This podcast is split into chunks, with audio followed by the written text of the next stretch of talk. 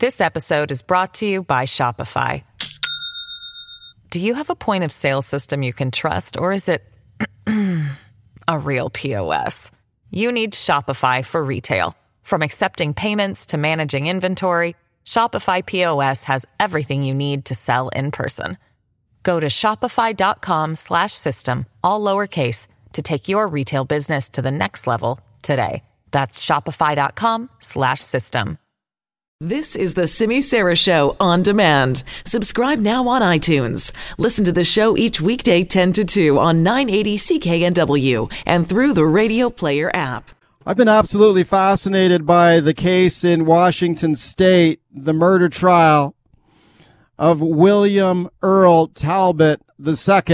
This is the Washington State truck driver who was arrested in 2018 after investigators used genetic genealogy to link him to an absolutely brutal double murder that occurred in 1987.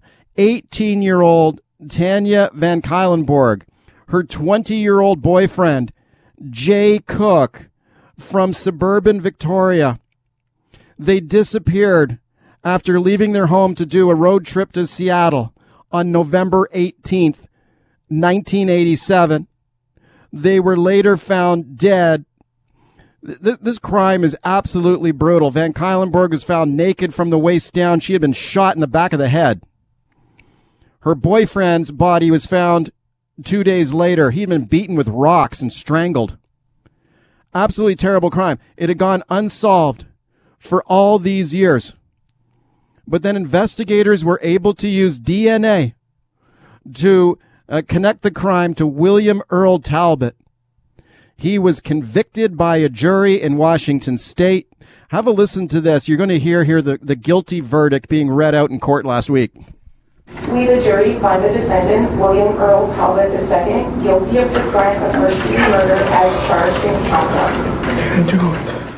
Okay, you could actually hear him say at the end of that clip there, whispering, I didn't do it. He collapsed back in his chair. They had to wheel him out of the courtroom.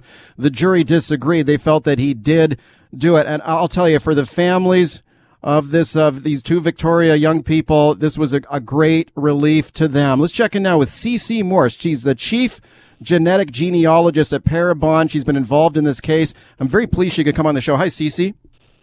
Hi, thanks for having me on. Thank you so much for coming on. This has been a, an absolutely fascinating case and, and a real test case and an, an, historic case, I think, for the use of this type of, of DNA evidence. I know you've been involved in this case and you've done you've done incredible work in this uh, this new technology. Tell me how the uh, the authorities here in this case were able to crack this case and, and, and convict this guy.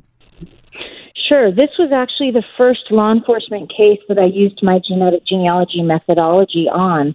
And I was able to identify William Earl Talbott II as the potential contributor of that crime scene DNA in only about two hours. And I spent uh, the rest of the weekend trying to make sure my theory was solid.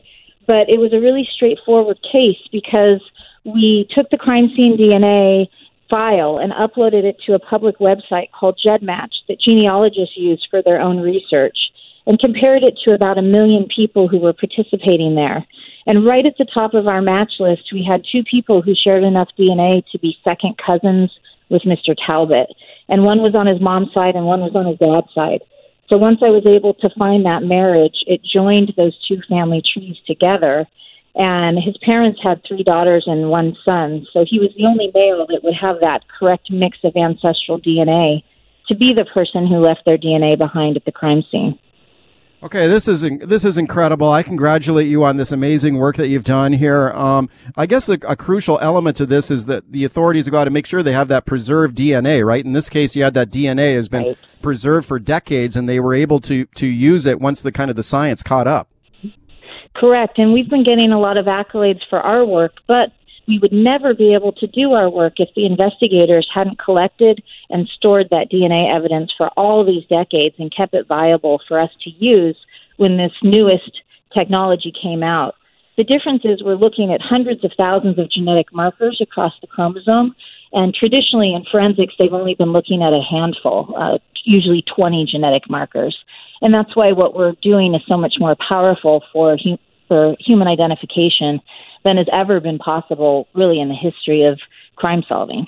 Yeah, it really is something. And after you were able to use that preserved DNA to identify some relatives of William Earl Talbott, the investigators there in Washington State were able to get uh, a direct uh, DNA sample from him, right? How did they do that? Yeah, so what I'm doing is really just a tip. It's a highly scientific tip, but it's yeah. nothing they would arrest on. So they have to go out and do their traditional police work. And in this case, that involved, of course, researching his background and then following him to see if he would drop anything that they could take and test for DNA. They have to get that exact match to their forensic DNA profile that they've had for all these years. That's what's court admissible, and that's what allows them to make an arrest. So he, they followed him quite a while before he finally dropped a cup out of his truck, and that's fair game. In the United States, if you leave your DNA behind somewhere and you know, trash, a water bottle, McDonald's, anything like that, law enforcement is allowed to pick that up and test it. And when they did, they got that exact match that they'd been looking for for decades. This is incredible that they were able to solve this crime so, so many years later, so many decades later. And I know for the, the families uh, in Victoria here, CeCe. I mean, this is this was just a, a great relief for them uh, to have this justice. I know how grateful they are to you, but man, this opens up so many other possibilities on so many other cold cases in the United States, doesn't it? It sure does. I do yeah. want to say the Cook and Van Cuylenborg families are just amazing, and I'm yeah. so happy we were finally able to bring them some answers and some justice. Yeah. They have waited a long time. Everyone is deserving and worthy, but those are just wonderful families, and what they've been through is horrible. Yeah, I mean, it doesn't um, obviously as, doesn't bring back their loved ones, but it does give right. them that sense of closure and justice, and they're able to move on with their lives in some ways. I think. I think it lifts a big burden finally. Yeah. I know that Tanya's brother really carried a heavy burden on his shoulders, you know, all these years. And uh, he seems a bit lighter and, you know, he can put this behind him a little bit more. You never get closure, I don't think, but at right, least right. he knows justice is served for his sister and for Jay. Um, as far as other families, yeah, there are hundreds of families, maybe thousands of families waiting on cold cases, waiting for answers for their own loved ones.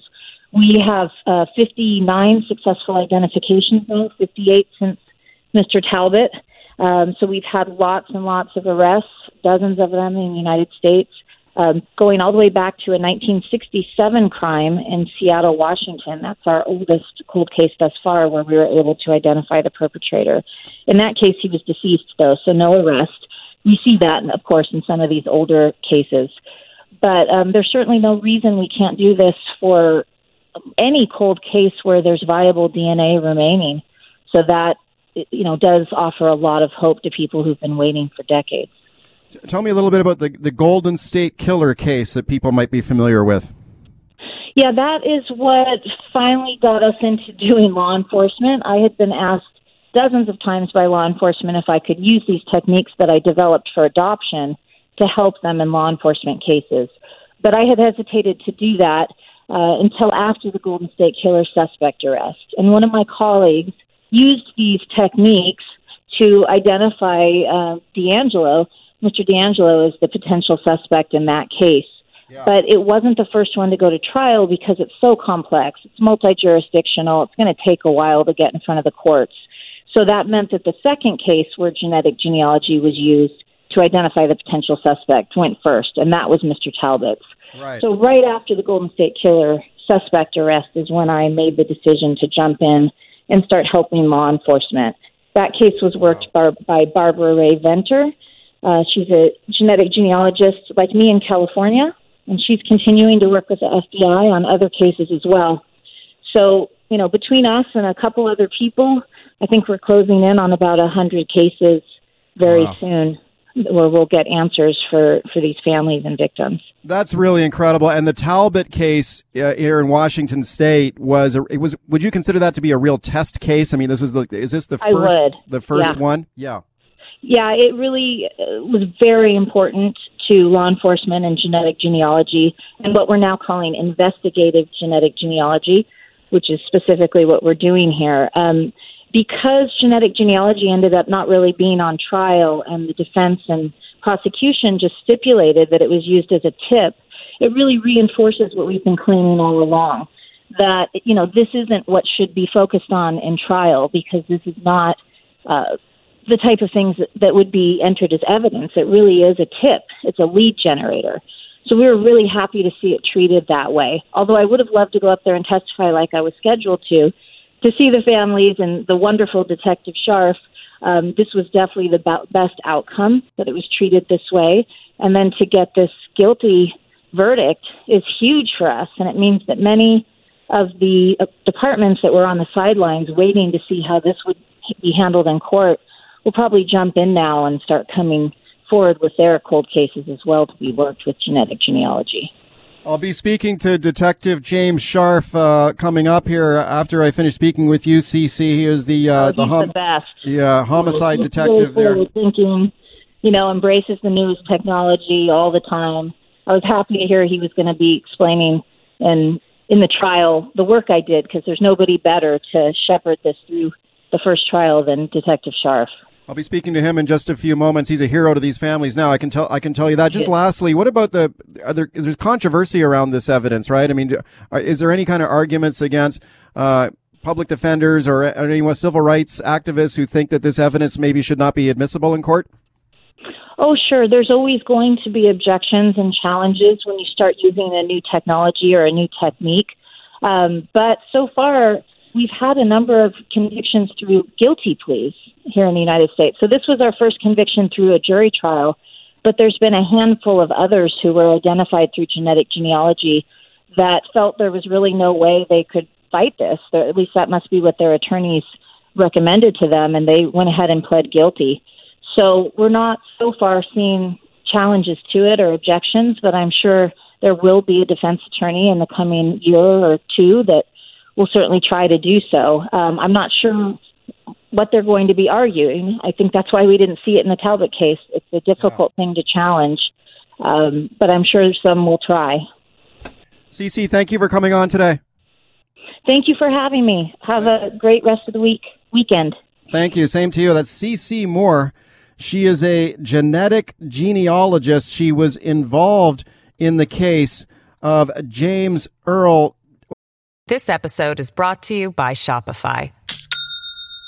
Do you have a point of sale system you can trust, or is it a real POS? You need Shopify for retail. From accepting payments to managing inventory, Shopify POS has everything you need to sell in person. Go to shopify.com slash system, all lowercase, to take your retail business to the next level today. That's shopify.com slash system.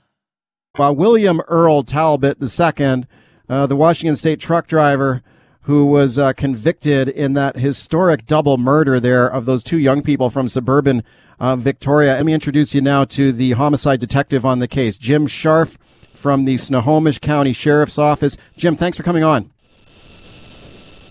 Thank you, Mike, for having me. Appreciate it. When did you get involved in this case? I got involved in January of 2005 when we received a tip from someone that thought she might have a lead on who a suspect could be, but that petered out on us. What's it What's it like to work on a cold case like that? That's got to be frustrating for uh, for a homicide cop.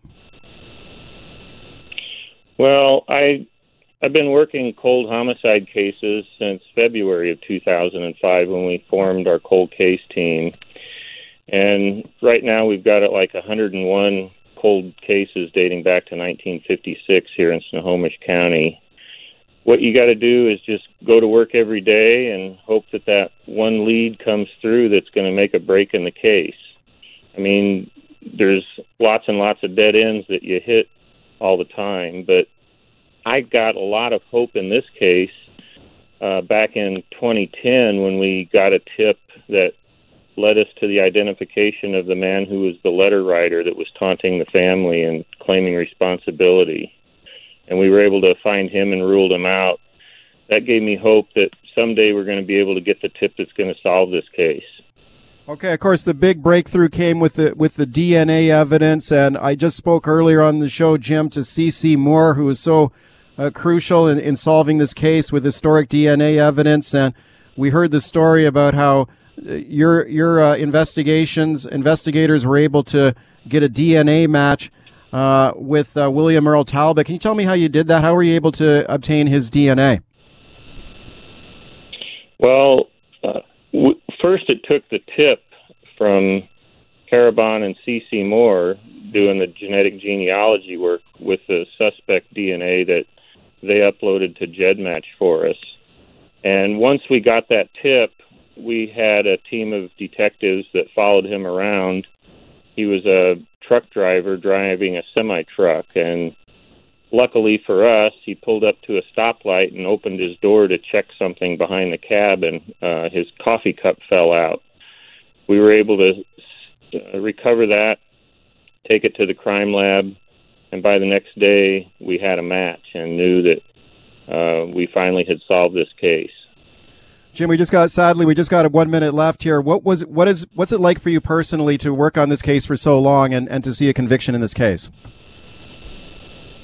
Well, it's very gratifying, and you know this was all about finding who killed Tanya and Jay, and that was our whole focus.